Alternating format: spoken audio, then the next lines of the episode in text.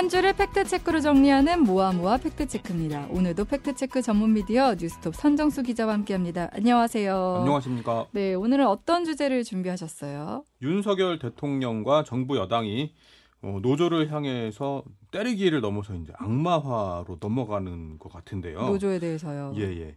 정부 여당이 지지층 결집과 국정 장악을 노리고 노조를 향한 공세를 퍼붓는다. 뭐 이런 분석들이 많이 나오는데요. 네. 어, 사실 여부가 의심스러운 발언들이 있어서 팩트 체크를 해봤습니다. 음, 그러니까 이번 주 윤석열 대통령 발언 가운데 건폭이라는 좀 새로운 말이 이제 등장을 했잖아요. 예. 처음 듣는 말인데 이게 원래 있던 말이에요? 건폭 이 말은 건설 현장과 조직 폭력을 합쳐가지고 건설 현장에서 노조들이 조직 폭력배처럼 갈취와 협박을 일삼는다.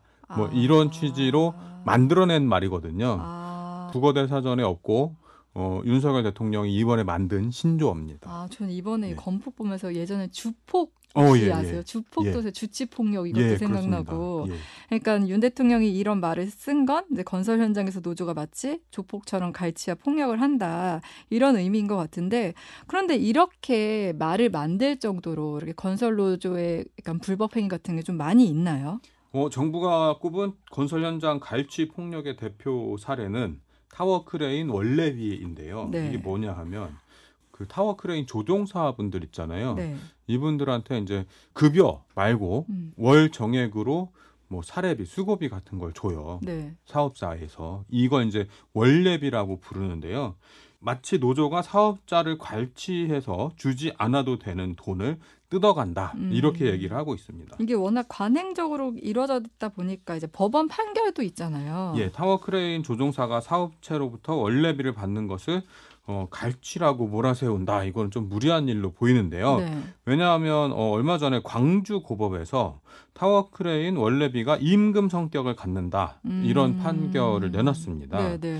어, 그리고 이제 노조는 월례비 그래 그러면 노조 그 월례비가 그렇게 못마땅하면 우리 월례비 안 받겠다. 노조에서 예, 예. 네. 그리고 대신에 이제 그 월례비의 대가로 이루어지던 연장 근로 뭐 음. 아니면 위험한 일 뭐 이런 것들을 하지 않겠다. 네. 그냥 곧이곧대로 법대로 합시다. 이렇게 어, 공문들을 그 타워크레인 사업자들한테 보냈다고 합니다. 아, 그래요? 예. 근데도 없어지지 않았던 거네요. 어, 이게 2018년에 한번 원래비를 없애자는 얘기가 있었고 네. 이번에 또 다시 그 노조 쪽에서 원래비를 없애자고 이제 얘기를 하는 상황이라서 네.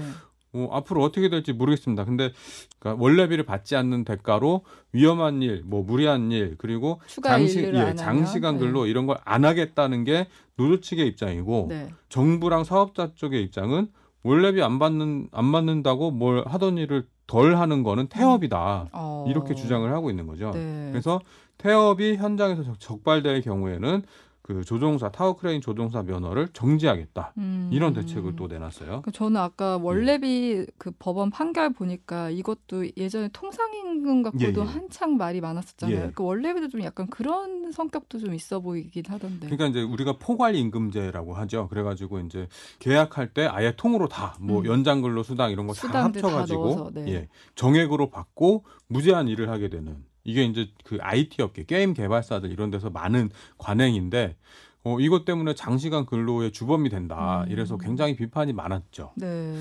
그랬는데 이번에 이제 윤석열 정부가 어, 노동 개혁 기조를 들고 나오면서 노조랑 굉장히 대립각을 세우고 있잖아요. 음. 이 앞으로 어떻게 될지 굉장히 좀 주목해 봐야 될 음. 부분입니다. 그리고 최근에 정부가 이 월례비 받는 타워크레인 조종사 면허를 정지시키겠다는 대책도 내놨잖아요. 예, 건설 기계를 활용한 부당 금품 수수, 공사 방해, 태업 등의 불법 부당 행위를 한 타워 크레인 등 건설 기계 조종사는 최대 12개월간 면허를 정지시키겠다. 이런 얘기를 했는데요. 네. 어, 원희룡 국토부 장관은 이렇게 얘기를 합니다. 타워 크레인 조종사의 부당 행위는 건설업체의 비용을 증가시키고 공기를 연장시키는 한편 분양가 상승으로 이어져 결국 국민들에게 피해가 전가되는 실정이다. 이렇게 얘기를 하고 있습니다. 그러니까 원희룡 장관 주장에 따르면 원래비를 주고받지 않으면 비용도 낮아져야 되고 공사 기간도 단축돼야 되고 또 분양가도 낮아져야 되는데 실제로 좀 그렇게 되는지는 봐야 될 것 같아요. 예, 지켜봐야 될 것 같습니다. 노조 파업 때문에 초등학교 신설 공사가 늦어져서 학생과 학부모가 피해를 봤다 이런 얘기도 했잖아요. 어, 원 장관은 지난 1월에 부산 명문초 신설 현장을 찾아서 이렇게 얘기를 하는데요. 후진국 같고 무법지대에 있는 조폭들이 노조라는 탈을 쓰고 설치는 것을 후손들에게 물려줄 수는 없다. 음. 다시는 집단 이기주의로 인한 불법 행위가 교육 현장에 피해를 미치지 않도록 할 것이다. 굉장히 강한 집단 표현이죠. 이기주의 불법 행위. 예. 무법지대에 있는 조폭들이 노조라는 탈을 쓰고 설치는 것을 어. 후손에게 물려줄 수 없다. 음, 노조는 그냥 조폭이라는 얘기죠. 그러네요. 예. 엄청 강경한 발언을 했는데, 근데 대통령도 국무회에서 좀 비슷한 관련 발언을 했죠. 예, 윤 대통령도 국무회의 모두 발언에서 이 학교 사례를 언급하는데요. 어, 이렇게 얘기를 하죠. 건설 현장에서는 강성 기득권 노조가 금품 요구, 채용 강요, 공사 방해와 같은 불법 행위를 공공연하게 자행하고 있습니다. 이로 인해 근로자들은 일자리를 잃고 공사는 부실해지고 있습니다. 초등학교 개교와 신규 아파트 입주가 지연되는 등 그 피해는 국민에게 전가되고 있습니다. 이렇게 음, 지적을 합니다. 그러니까 이런 건설 현장에서 강성 노조로 인해서 공사가 늦춰지고 이 피해는 다 국민들이 받고 있다. 그럼 실제로 강성 노조의 불법 행위로 공사가 늦어지는지 한번 짚어보면 좋을 것 같아요. 예, 학교 공사가 파업 때문에 늦어졌다. 이런 이제 그 국토부 장관과 대통령의 주장을 한번 살펴봤는데요. 네. 어, 원 장관은 지난 1월 12일 학교 공사 현장을 방문해서 이렇게 얘기를 합니다. 준공을 앞두고 막바지 공사가 한창 진행돼야 할 시기에 68일간 공사가 지연되면서 완공이 4월로 미뤄져 신입생이나 전학생들이 버스를 타고 1.5km 떨어진 임시 가교로 등교를 해야 한다고 하니 마음이 무겁다. 뭐 이런 얘기. 음, 그러니까 사실상 노조 파업 때문에 학교 건물의 준공이 일정을 지키지 못했다는 지적입니다. 음, 네, 이거는 장관이 부산의 초등학교 공사 현장에 내려가서 한 얘기인데 노조 파업 때문에 공사가 늦어지고 있다 이런 말인 것 같아요. 그렇습니다. 이 원장관이 부산 초등학교 공사 현장을 갔던 게 지난 1월이었고요.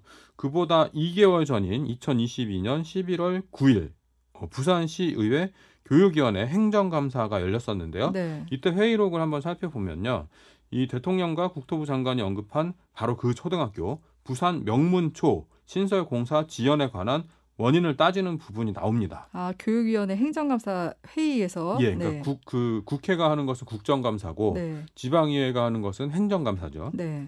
여기서 국민의힘 소속 윤일현 부산시 의원이 이렇게 어, 말을 합니다. 지금 37% 같으면 내년 2월까지 공사해가지고 이거 다 할 수 있습니까? 음. 그러니까 이, 이 공정률을 얘기하는 건데요. 네, 네. 여기에 대해서 이제 부산시 교육청 행정국장이 답변을 하는데요. 네. 공기가 원래 25개월 내지 30개월 정도를 잡아야 되는데 네. 중투가 늦게 통과되는 바람에 14개월밖에 공기가 되지 않습니다. 음. 그래서 그 부분은 조금 어려운 점은 있, 있습니다. 네. 이렇게 대답을 합니다. 어, 근데 중투라는 말은 저도 잘 모르겠는데 이건 뭐예요? 중투 교육부에서 새로 학교를 지을 때 심사를 하는 중앙투자심사위원회 이걸 아. 줄여서 중투라고 말- 말을 하는데요. 네. 이 중투의 의사 결정이 지연되면서 보통 한 30개월 정도 학교 하나 짓는데 30개월 정도 걸리는데 이 학교는 공사 기간이 14개월로 줄어들었다 이런 얘기를 하고 있는 겁니다. 네. 그리고 또 이제 지연되는데 또 여러 변수들이 있었다면서요. 예, 부산시 교육청 행정국장이 이렇게 얘기를 합니다.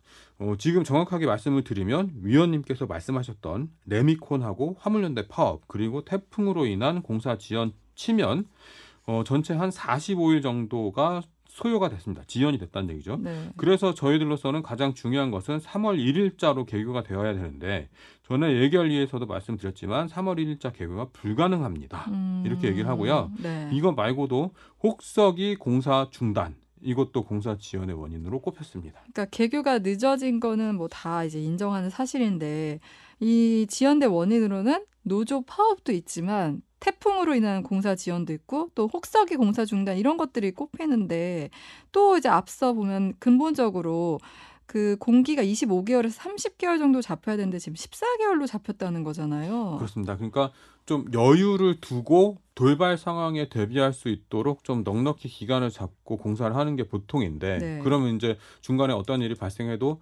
그 공기를 맞출 수가 있잖아요. 네. 근데 이, 이 학교 건 같은 경우는 공기를 지나치게 빡빡하게 너무 음. 짧게 잡아놨기 때문에 중간에 이런 변수에 대처할 수가 없었던 거죠. 그러니까 지나치게 짧게 잡아놓은 데다가 아까 예. 파업이랑 태풍 뭐 이런 예. 여, 여러 요소들 때문에 지연이 됐다.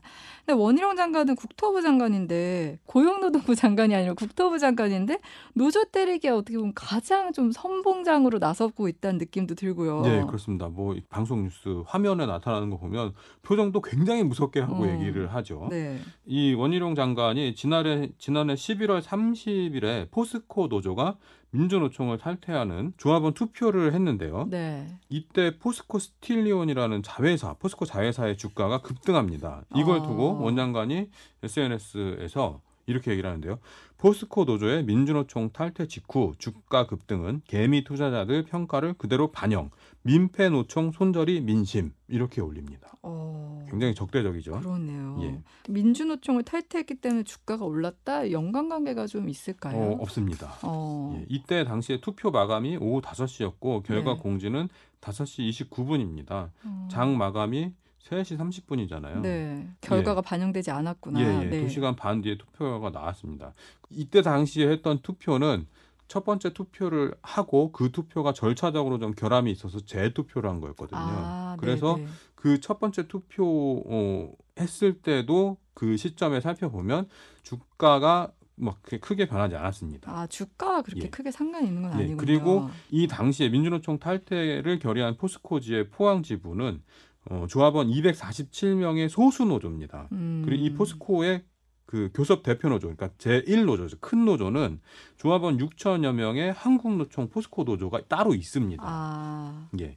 그리고 어, 투표율과 찬성률을 적용하면 이 투표에서 탈퇴 표를 던진 조합원은 한 100명 정도. 아, 더 적다. 예. 네. 그래서 포스코 노사 관계에 큰 변화를 주기가 음. 어려운 그런 숫자고요. 네. 그리고 이 당시에 탈퇴를 결의한 그 포스코 지회의 포항 지부장 어, 역시 민주노총 탈퇴와 주가 상승의 연관성을 못 찾겠다 이렇게 얘기를 합니다. 그리고 음. 결정적으로 이 주가가 급등한 이 계열사 포스코 스틸리온이라는 이 계열사에는 노동조합 자체가 없다고 합니다. 아 그래요? 예. 그럼 주가와 이 포스코 지금 파업 상황 연결시키는 좀 무리가 있는 거네요. 그렇습니다. 노조를 비판할 수도 있고 네. 노동 개혁을 추진하는 거 뭐 좋은데 좀 사실에 기반한 정책을 펼치고 음. 말하기 전에 사실관계를 좀 따져보고 사실을 말하면서 정책을 펼치면 그래야지 이제 그 건전한 토론이 되고 사회가 좀 발전하지 않을까 그런 생각이 좀 음, 듭니다. 그러니까 노동 개혁이라는 게 어떻게 보면 예. 건전한 노동 환경을 만드는 게 우선시 돼야 되는데 지금 너무 노조 때리기로 가고 있다 이런 우려인 것 같아요. 네 오늘 모아모아 팩트 체크는 여기까지 하겠습니다. 지금까지 뉴스톱 선정수 기자였습니다. 고맙습니다. 고맙습니다.